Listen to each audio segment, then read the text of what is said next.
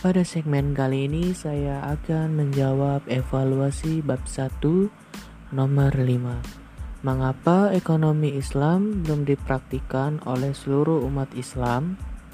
Adakah syarat atau ketentuan mengenai kriteria karakter orang atau pelaku-pelaku ekonomi dalam sistem ekonomi Islam? Ternyata masih banyak umat Islam yang belum dipra yang belum mempraktikkan ekonomi Islam karena kenapa? Karena mereka belum memenuhi syarat sebagai pelaku ekonomi Islam.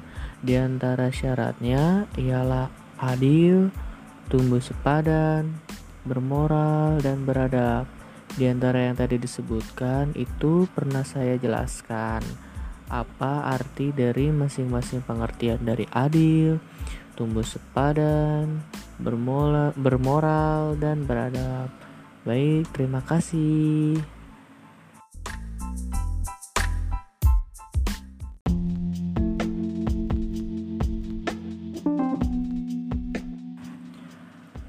Pada kali ini saya akan menjawab evaluasi bab 1 nomor 6 yang mana nomor 6 ini adalah nomor terakhir dari evaluasi bab 1. Pertanyaannya, sebutkan dan jelaskan prinsip-prinsip pokok yang akan menjadi pembangun struktur atau kerangka ekonomi Islam. Jadi prinsip ekonomi Islam itu A. Pengendalian harta individu yaitu harta individu harus dikendalikan agar terus mengalir secara produktif. Harta individu tidak boleh ditumpuk, namun keluar mengalir secara produktif ke dalam aktivitas aktivitas perekonomian. B.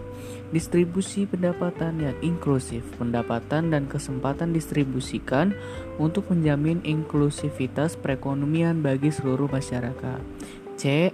Optimalisasi bisnis atau jual beli dan berbagi risiko. Ekonomi syariah menjunjung tinggi keadilan dan menekankan berbagi hasil menekankan berbagi hasil dan risiko atau risk sharing, kebebasan pertukaran, kebebasan untuk memilih tujuan dan rekan daging sesuai prinsip syariah, pasar sebagai tempat pertukaran campur tangan dalam proses penawaran atau supply.